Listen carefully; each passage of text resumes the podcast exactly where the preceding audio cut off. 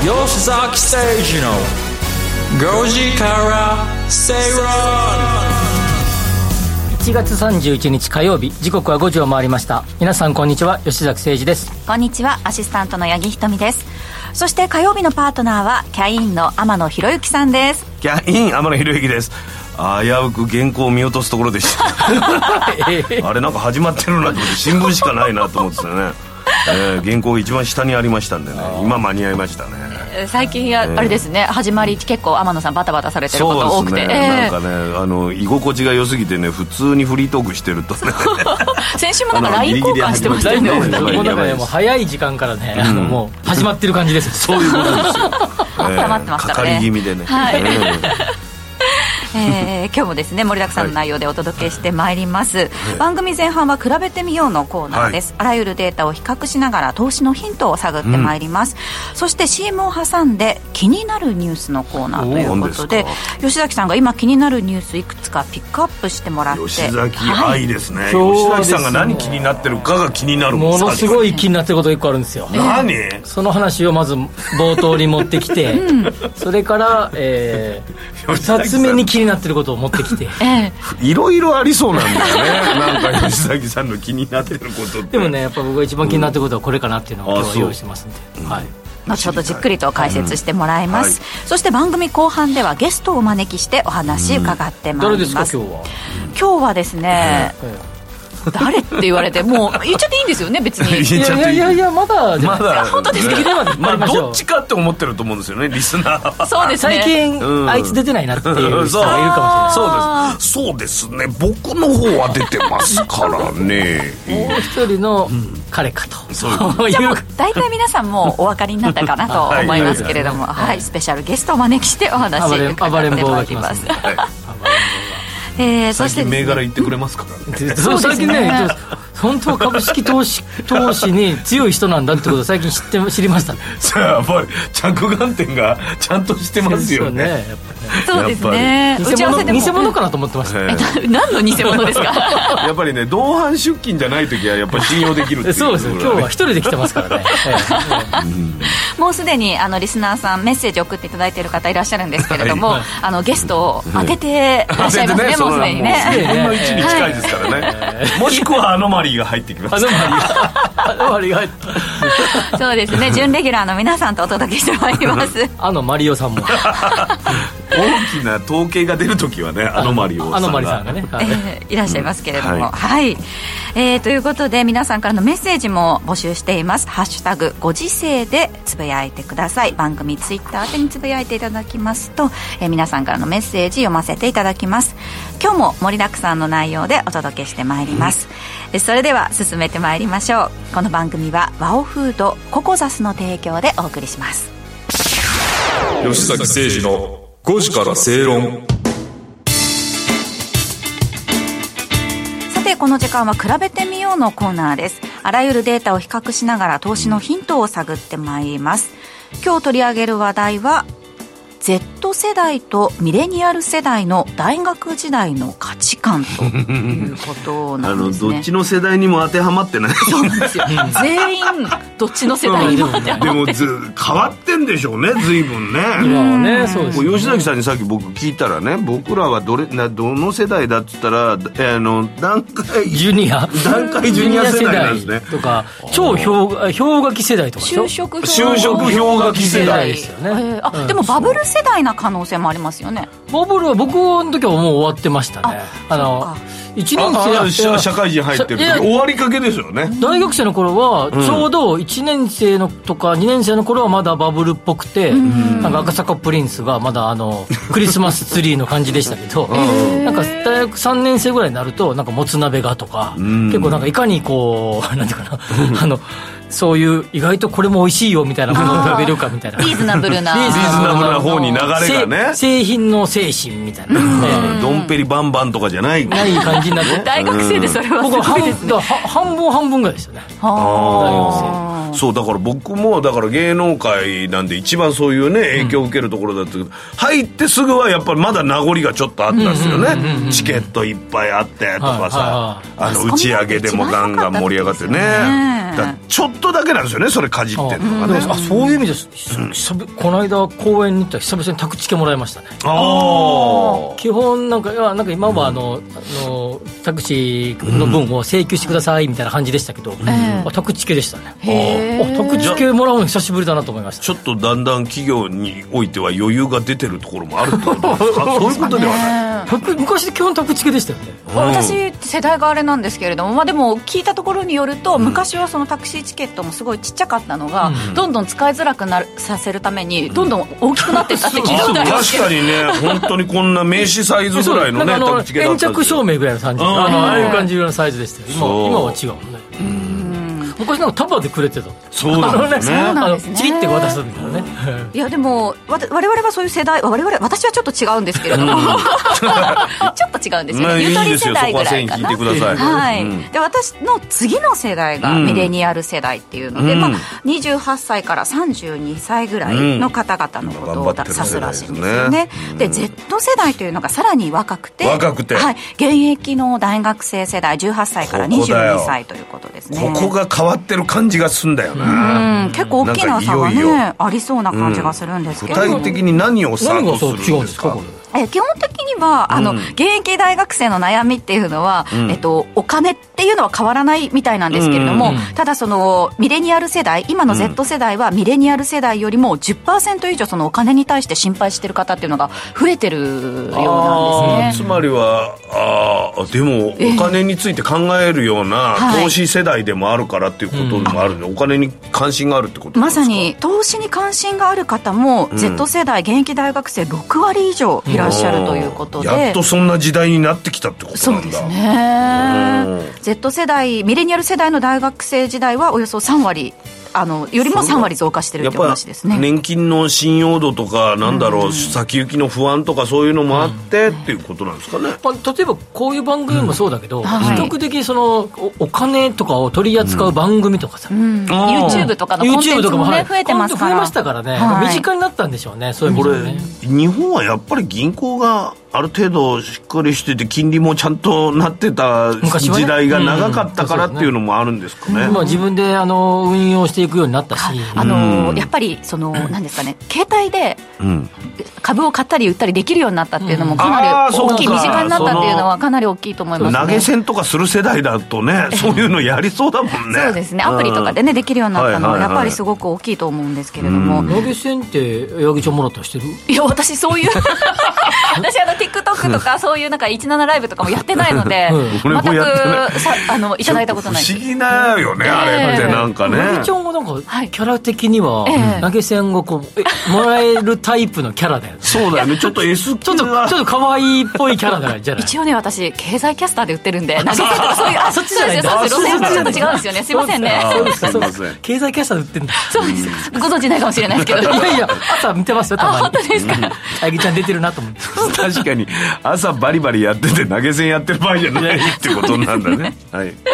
いやいや、でもね、本当にあの、先ほど天野さんおっしゃいましたけれども、はいはいその、お金に対してちょっと不安を感じてらっしゃる、その大学生の方っていうのも、多いのも事実だということで、うん学生時代は、私たちがかん感じてたそのお金に対する不安とはまたちょっと違うのかなというふうに思いまってすいね。うまあでもねやっぱ僕なんか自立心が強かったのかやっぱ自分で稼いで自分でお金で何とかするっていうようなね、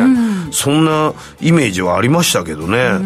今の子はさらにそのお金をどうしたら増やせるかとかそういうことまで考えるようになってるってことですかね、そうですよね、まあまあそういうことですねそうですね大学生の頃って何に一番興味がありました、何に一番興味あった、えっと異性ですまあそれ赤裸々それはそうです よねじゃあもありましたけどあとなんだろういやおまあもち もちろんお笑いもそうですけど、なんかえー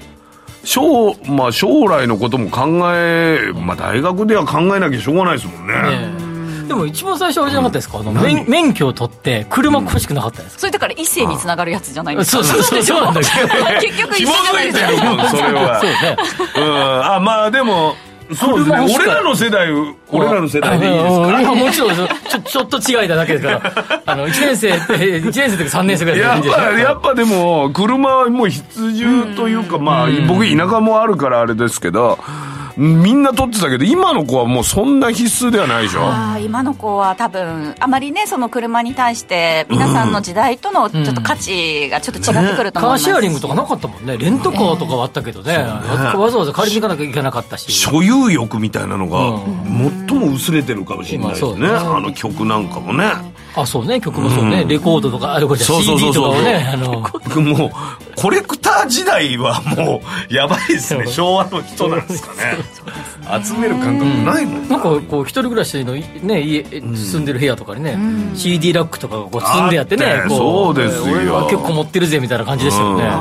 それをもう50連の CD プレイヤーがあった りとかそうそうそうそうそうそう自分でジュークボックスみたいになってみるたいになってるはいはいはいはい CD がこうやって縦にドーナツみたいに並んでてそれでジュイーンって入ってくるねそれがそうそうそうそうほ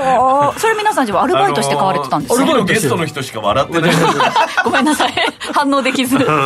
やでも最近のその若い子たちは多分我々世代の時よりも、んなんかこういろんなところに、えっと、アンテナを張っておかなくちゃいけないっていう部分もあると思うので、うん情報量が多いからそうなんですよねだからちょっといろんなものを少しずつかじってないといけないっていうのでお金もすごいかかるんじゃないかなと思ったりするんですよね合コンしてない今の若い人合同コンパですか合コンはしてるのか合コンどうなんですか ねだって知り合いの結果なんかまあスマホを中心ですもんね全てね要はあのマッチングマアプッチリングアとかそういうんでねそうですねわざわざそのでかい合コンを開いてから細かくするっていうよりも最初からピンポイントでいけるっていうのがあるのかも合コンすごいやってましたよねなんか20人とかでなん かうんそうですね20人って それもうほぼマチコンの世界に入ってくるんじゃないですかもう誰が幹事で誰が金集めてんのかも分かんないようなねそうですねただね、まあ、あの今のが大学の方々はその3年前コロナになってから入学された方とかも多いのでそれは辛いそういうのもね辛いね考えるとやっぱり顔だいもぶ半分分かんない状態で学校に行ってない人も多いんでしょすごいだからあずっとそうかオンライン授業あでで、ね、アルバイトも多分十分にできなかったりとかもされるのでそういった意味でそのお金に対してのあの考え方っていうのがやっぱりちょっと違うのかなと思います2類から5類に変わるじゃないですか、はいで5月8日からでしょ、はい今年の大学卒業生だから3月の卒卒業やあるいは大学院だったら修了卒業ね式はマスクしてやるんかねそうなんじゃないですかマスクですえか寂しいねだからほとんど顔マスク取った顔見たことないみたいな前ない卒ま業まするわけで卒し業ょでねオンライン授業をすごくやってた時は多分あの オンラインなので顔は見えてるとは思うんですけど確かになかでなかもリア加ルの、ね、工されてる可能性はあるからねあーだってあの若い子たちのそれこそ Z 世代の子たちは、あの自分が小さい頃の普通の顔がないっていう写真にあマスクとのか全部加工されてプリクラなんかも全部あほうほうのえー普通に撮れるアプリで撮ってないから、当時の自分の顔がどこにも残ってないっていう みんな目がキラキラしてるまさかのなるこほとどになってるっていうね、うんだからここからその社会人になって Z 世代の方々がなっていく中で多分我々とは全く違う,、違うね、考え方の皆さんが出てくるそれでいて可能性がありまさ世すから界的になんか活躍する人がどんどん出てきてるのもあるじゃないですか、そうね選手とかも、はいはいそれで結構英語も喋ってそうそういう人もいるからええなんかちょっと頼もしいなっていう部分もあったりするんでそすうけでどすね、ね。んまあでもねこのお金の不安っていうのをできるだけそのないように我々がはい頑張らなければ現役世代 がもっと納税してくださいよもういやなかなか僕納税してる方だと思うんですけそどう ねそうでしょうねそうでしょうじゃあ吉崎さんお願いします のでいや僕もまあまあなんかね、い公演するたんびになんとか税とか取られ て、ねねいろいろありますけれども、若者たちの不安が少しでもなくなる国になるといういいなというふうに感じます、えーお知らせの後は今気になるニュース見ていきます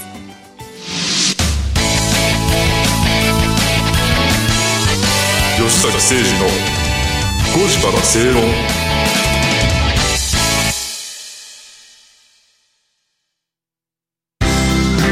人生100年時代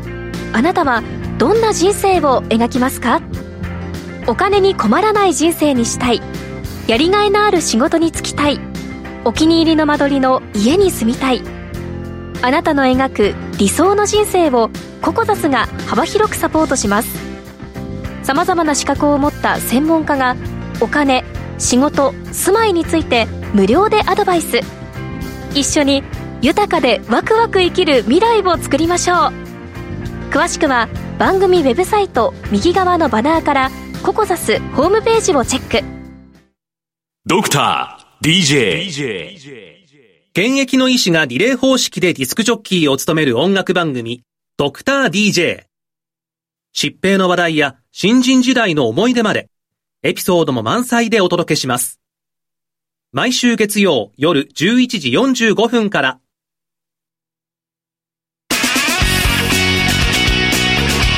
吉崎誠二の5時から正論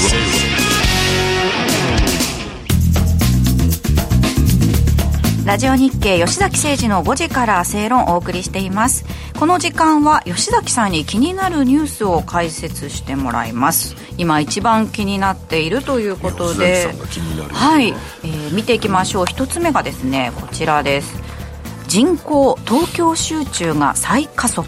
ええはいまた戻ってきちゃってんのまた戻ってきてるみたいですね総務省が30日発表した2022年の住民基本台帳人口移動報告では東京都は転入者が転出者を上回る転入超過が3万8023人となり超過幅は3年ぶりに拡大したということで22道県で今度は流出が拡大しているという話ですね気になるんですよこれはいあ愛知県減ってるなそうなんです愛知なんか結構都会な のに私もそれ驚いたんですよねどうしてだどこに行ってるんだ愛知ちなみに増えてるのが、宮城、茨城、埼玉、千葉、東京、神奈川、えー山梨、長野、滋賀、大阪、福岡ですかね、あれ愛知が、愛知結構減ってるあと広島もすごい勢いで減ってるそうですね、うんこれどう見たらいいんですか、まずあのこの人口移動報告って、んえっとそのしエリアの人口が減ったか増えたかじゃなくてあの違うん違うんだよあの愛知県が減ったか増えたかとかじゃなくて、あの人口って、えー社会像と自然像に分かれるのね、何そ自然像増減っていうのは、えー生まれたと死んじゃったの差はいが自然の増減、はいはいはいこれを出生率がうんぬんかんぬんとか、それはその町にある病院とかでもそういうんであ、あ病院というか、まあ、あの市役所にうん亡くなったら届かなきゃいけないね、うんあの出生届とはいはいはいか、あのはい死亡届、その差が自然増減、はいでもう一個が社会増減っていうのがあるね、でこれは、えー人が、えー何県に移動したとか、んか外国行っちゃったとか、は外国から来たとか、んえそういうのが社会増減。はい、でこの移動報告はこの社会増減を見る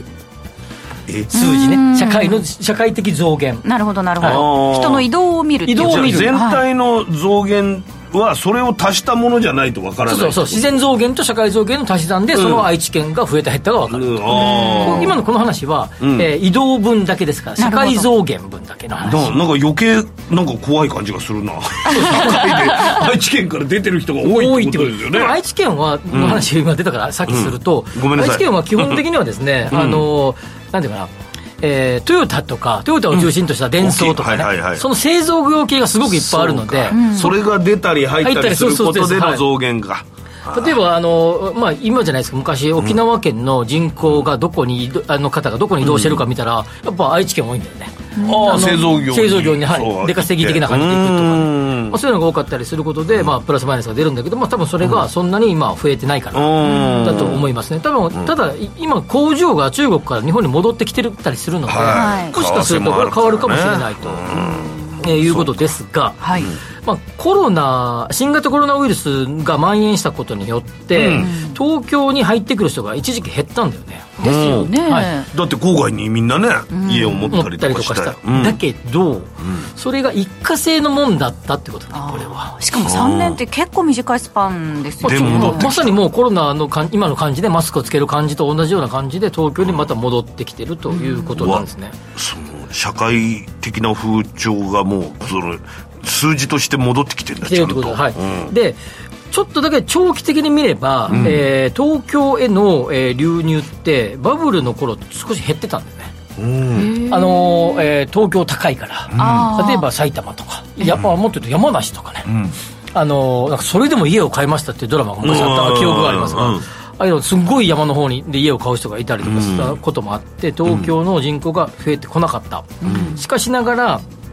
95年6年あたりに、当時の言葉で都心回帰って言葉が流行った言葉で、都心にマンションがどんどんできるようになって、都心に人が戻ってくるようになった、そしてさらに、えー2000年代に入ってタワーマンションとかビルの建て替えがすごい進んでですね、仕事が東京に結構集まるようになったんで、ねはまあ、そういうこともあって東京に人がどんどんどんどんさらに、えー来るようになったんだけど、んコロナウイルスのことがあり、一時期その状兆候がなくなったんだけど、また再び東京に、えー人口、えーが集中し始めているということですね、これやっぱお仕事があるからっていう話そうですねになもうっおて仕くるんですか事が一番ですね、ただですねいろんなことを言われていてですねもう仕事特に女性の仕事が、えー地方は少ないと言われてますね、うんあそうなんだはいい、じゃあでこれ男女比率もまたちょっと変わってくる男女率見るとね実は面白い若若手若手若手とかあの若若若い女性が若い世代はうん女性多いんだねやっぱりはあ仕事を求めて仕事を求めて男性は比較的残る人が多いでもう一つのことが、えーこのこう政府は一生懸命これを解消したしたいんだよね、都心集中を、でいろんなことが言われあってまず一つはもしも首都圏直下型地震とかあったらどうするんだとかですね、富士山が爆発したらどうするんだとか、いろんなことがあって、まあ、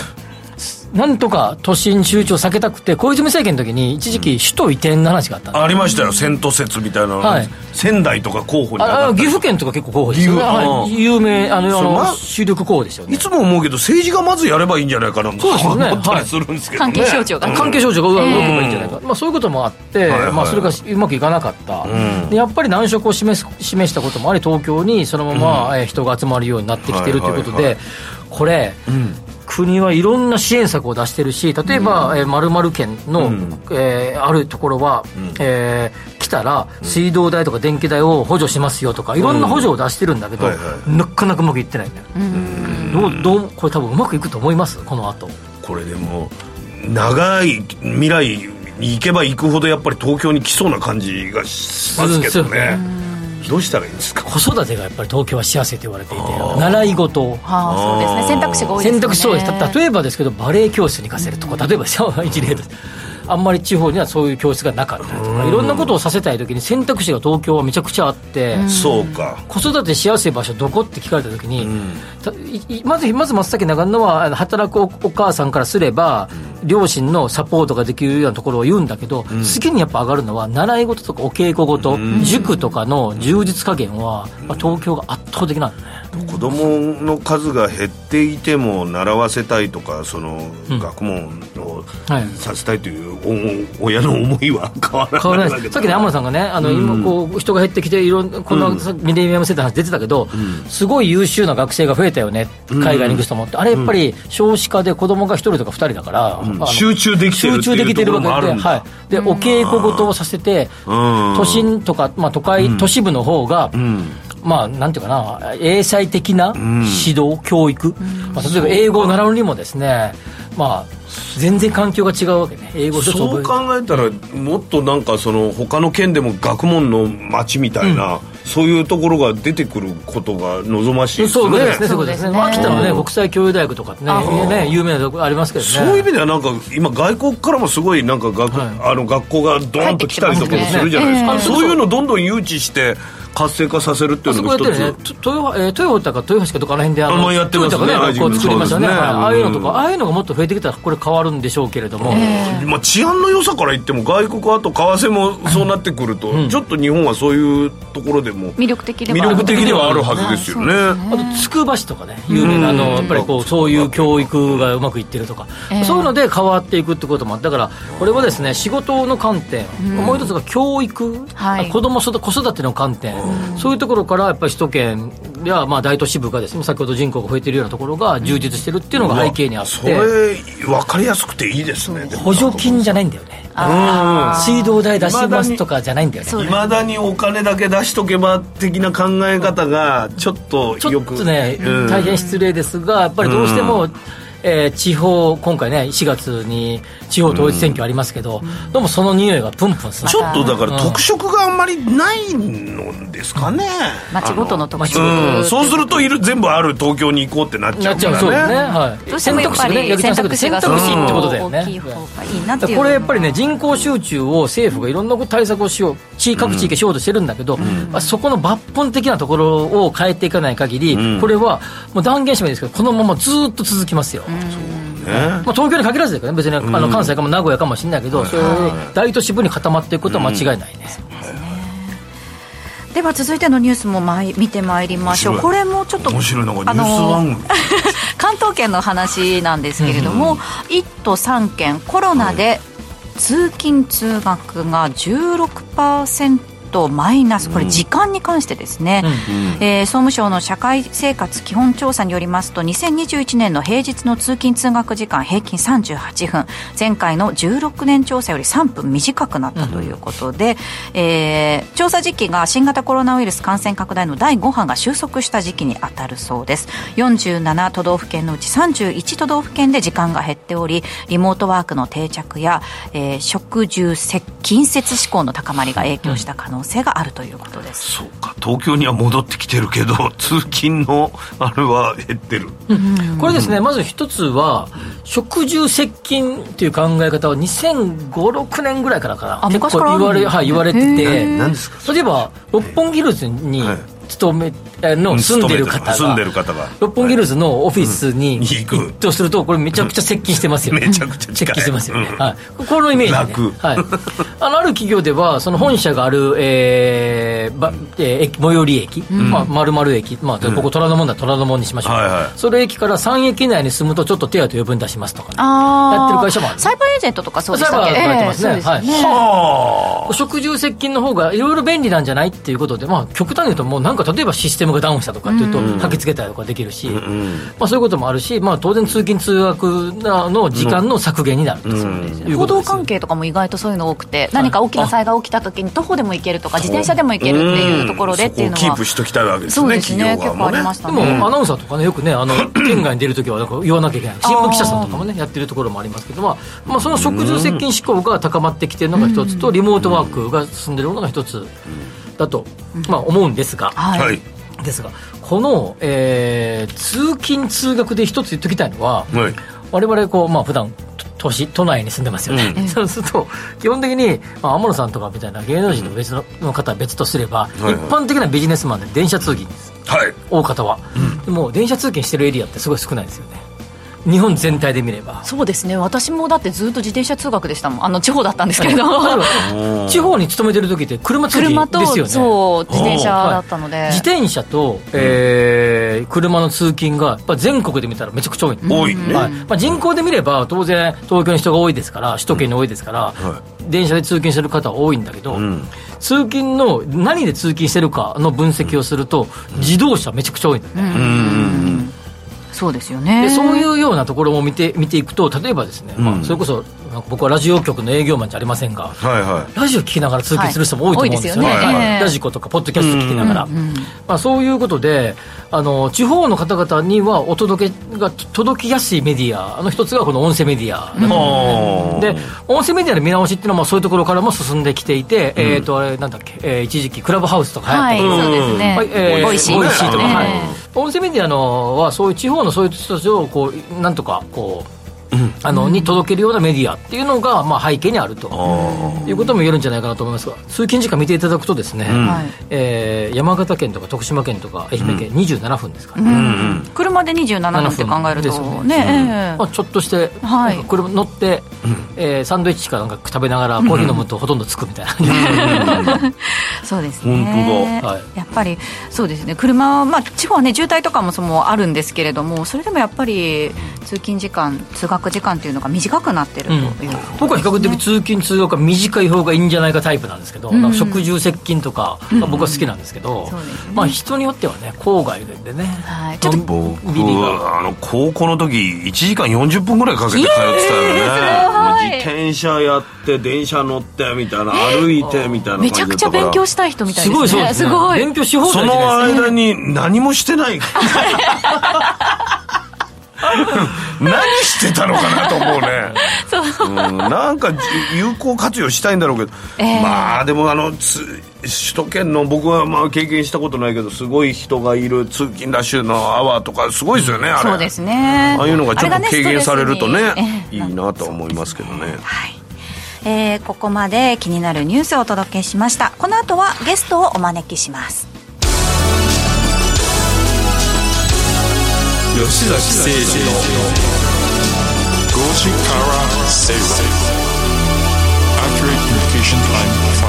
oh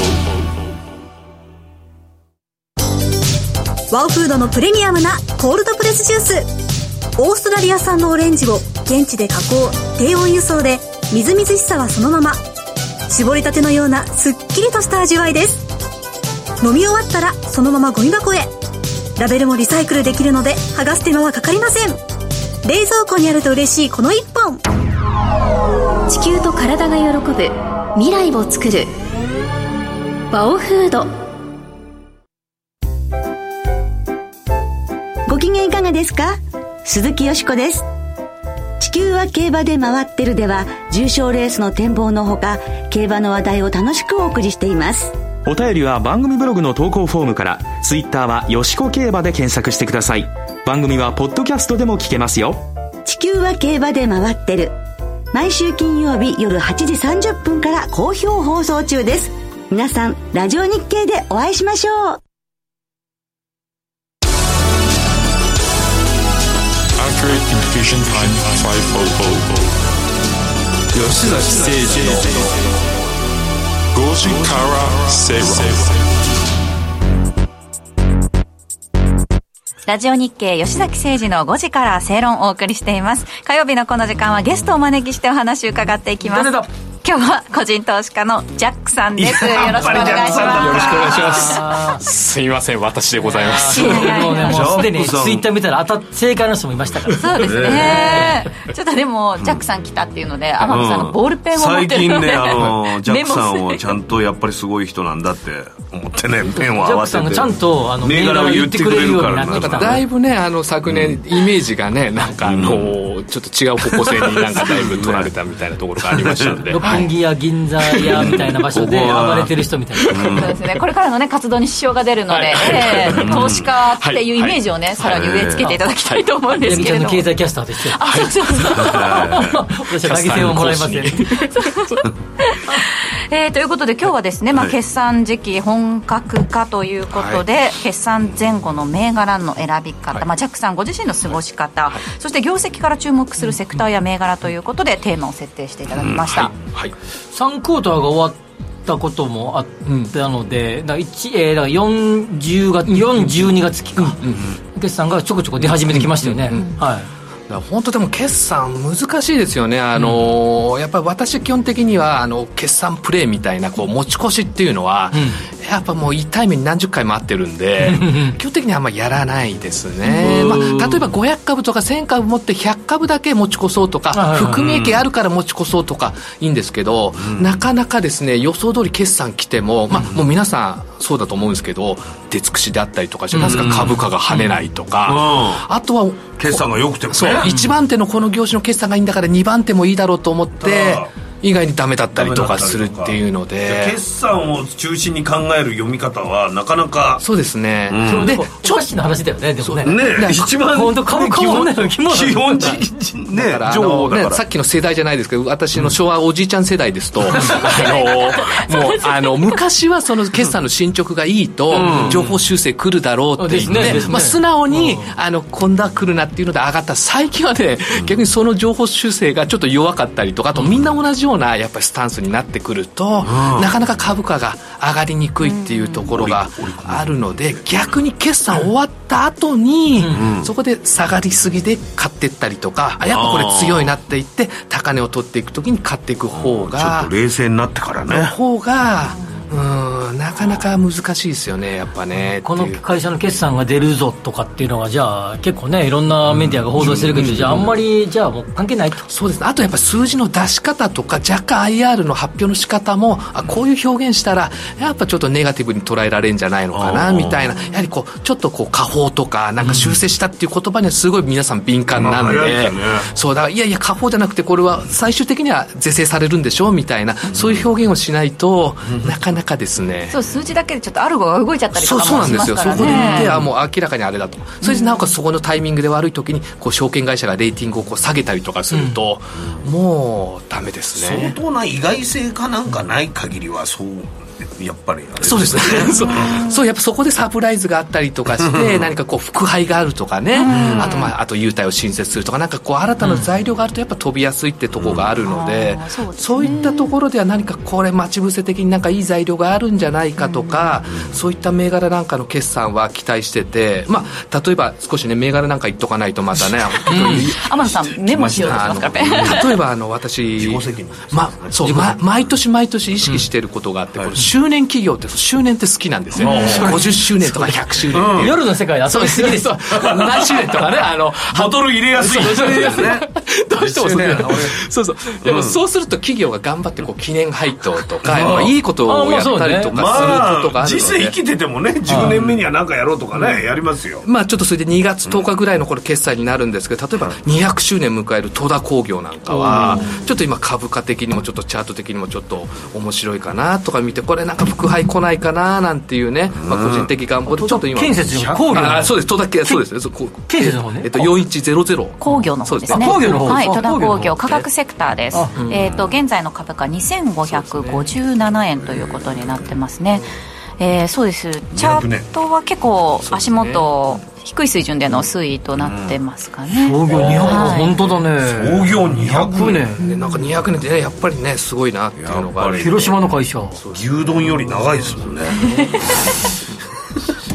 まあ、あとはですね、このちょっとこれ、あのその福井の方の知り合いとかで、8247の大和っていうですね、これ、これ、これデパートなんですけど、あいやあの金沢とかにあるそう、やっぱ有名ですよね、これも100周年なんですよね、こういったところ、なんかへー記念でさらに優待の拡充いがやあったりとか、めちゃくちゃいい感じで配当が上がってるそうなんかだからそういうのがなんか先取りされてるのかわかんないんですけど、あー結構こう100株とかでも打診で入ってきて、まあちょっとそういうの見とくとねまさしくこうインバウンドじゃないですけどこういうのも業績的にもデパート関連で結構注目されてますのでそうですこういうところにもなおかつここは周年もあるってなると、結構こうエントリーがしやすいかなっていそうですね今日の終値431円ってねはいなかなか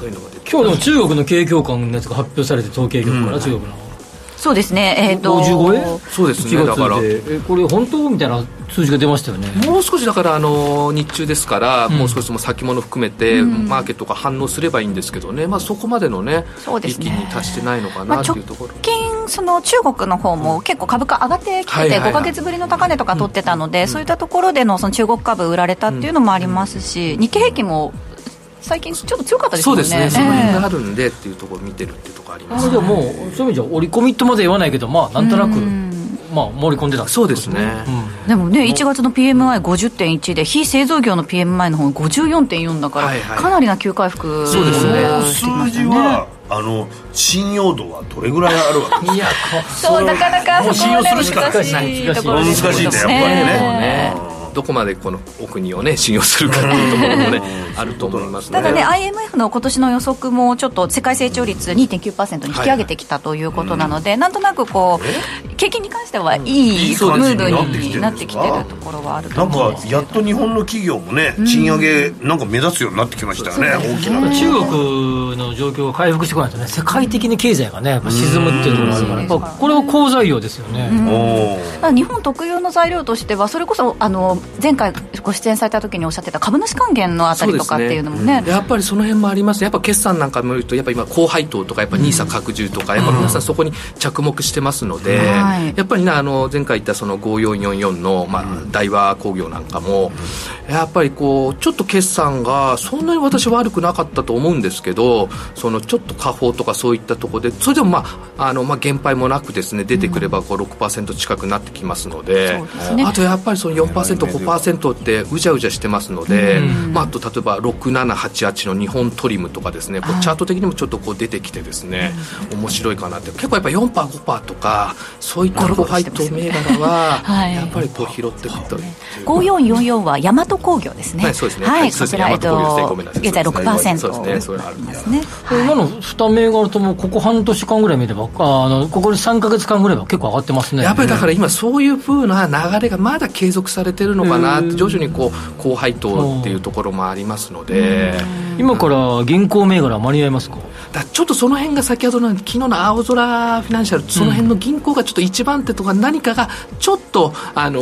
業績的に悪いリリースをすると他のがちょっとねあうんの疑心暗鬼になったりとかするっていうのがあるんですけど引き続き地銀関係はでもいいところはいいですからちょっとそこは注目してますしやっぱりね今ほら九州の方が暑いとかね結構そういうようなあの動きもありますので。そういうねあの福岡フィナンシャルとか、ええそういうとかですそれねねいろいろそういうね、あのうんあと地元の方で逆にねすごい地域で分かってらっしゃる人がいればねその人なんかやっぱ強みがあると思うんですよね、うんやっぱこう知人とか聞いても自分たち分からないですからやっぱりねそこに、情報がねそこに住んでたりちょっとやっぱりそこはね出てくるっていうところあり千ま葉すののでスーパーとかそういうのとかそもうなんそですうねですよね人の入り具合と他かのセクターはどんなセクターに注目あとでしすてねま今す年はですね、まあ、大きいところでは、そのまあまあここで IPO も出てきたってことなんですけど、やっぱりあの宇宇宙のビジネスっていうのが結構あの40、50兆円ぐらい近くあるのかもしれないから、結構今、宇宙、あのちょうどあのあのまあ好きな人は好きかもしれない、あの月面のこの月の着陸が、その、あの今、民間で初めてですね、その今、あの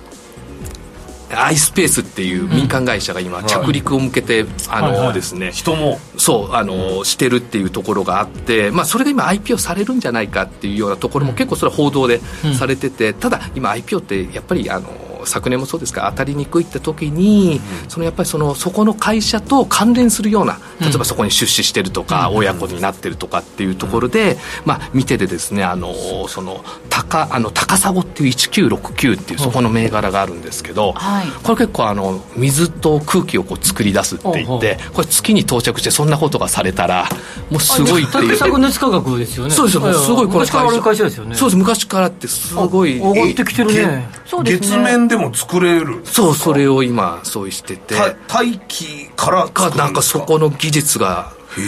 すごいっていうとこかなり同意づいてて昨年の高値取りに行くようやなっぱりだか伺らってそるれようでなそのアイスペースの印象で上すね場に当たったここが出資してるんだとかね出資してんだ出資してんですそれでへー結構今注目されてるっていうところがあるんでそれでやっぱこうちょろちょろってこう上がり始めると私もすぐもう誘惑に乗っちゃうんでよっしゃ俺も月ま早でい行っちゃうそううまい夢あるな月で水飲みてえなでも大体ジャックが言った瞬間にこう、あの、こうね、そういう演技でもないこと言っちゃうとよくないですけど、こう、こういう可能性もあるんで。幅広いですねでもジャックさんねえ確かにやっぱだからそういったなんか関連とかで見てるとねやっぱいろいろやっぱ中銘柄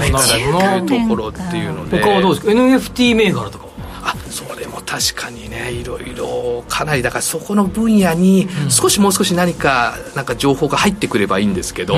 今本当にあのずーっとですねだからもう本当この高砂とかですね宇宙とか月とかねそんなのばっかずっと調べたもんですから もう何分ですねあのねもうここだけの話もう当日にこの話題でお願いしますこうこうなってるもうね調べる時間とのいつもね戦いなん で一応お仕事されてるそうそうそうですね限られた時間で調べていただいてそうそうそうはい事日中ね日中そうそうそうやっぱりね、まあね、一応こう、勝負銘柄とかね、この中止してる銘柄っていうのをね。じゃあ勝負銘柄行きましょう今日の そうね勝負銘柄もうでも3つもで上げていただいてねそうねそうねありますので、でもやっぱり高配当ってことで、あとゴルフなんかさっきちらっとね、やられる方なんていう、なんかあの、このグラファイトっていうね、あそうこれもグラ高ファイ配ト当で、これも最近ちょっと同意ついてるんですけど、こうこうへーいうね、7847ってことね、ゴルフなんかやってる人だと、このシャフト関連とかで、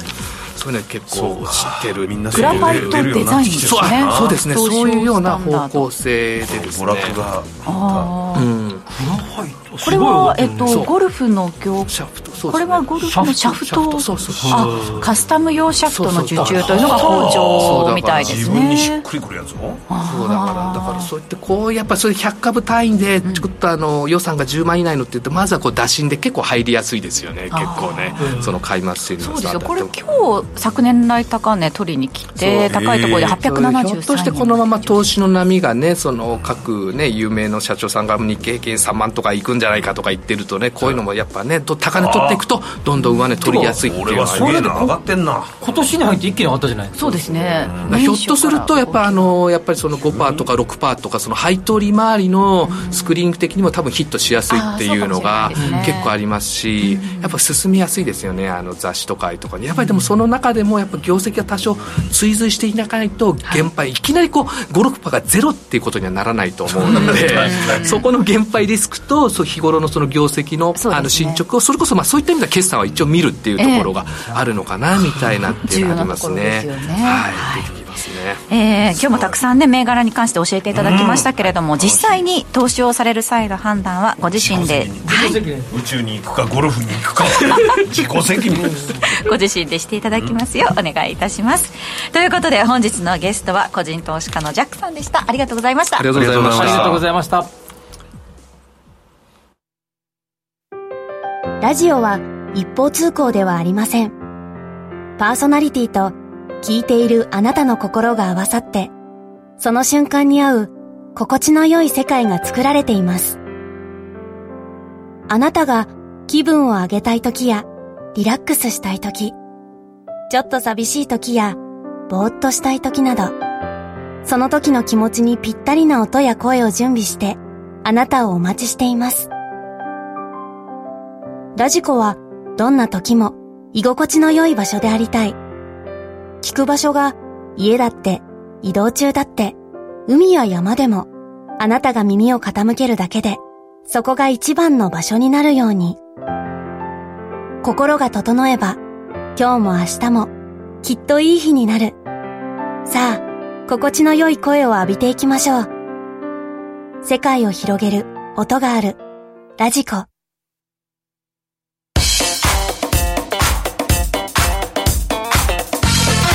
吉崎誠二の5時から正論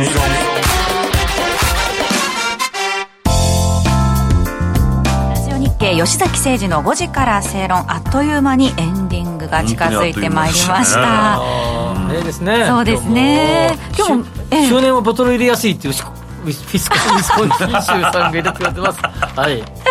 夜の世界がね生きてるっていうふうにね、うんはいメッセージいただいてますけれども、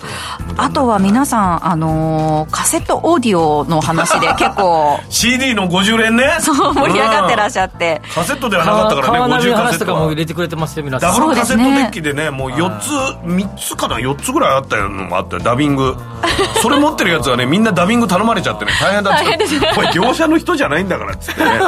うんあとカーオーディオカロッツェリアのリアスピカロッツェーリカーアが光ったり、イコライザーがいろいろ変わったりそうですよあのピカピカピカピカ光るやつでねイコライザーってなんですかねね懐かしいですね懐かしいねすごいね Z 世代の子と子たちは何残っちゃって話なんでしょうけど2個並んでダビングがその場でできるやつそうそとうかねそうそうダブルデッキねダブルデッキ私の時代は MD だったので、ああ MD も結構いっぱい入るの MD コンボ写真いいね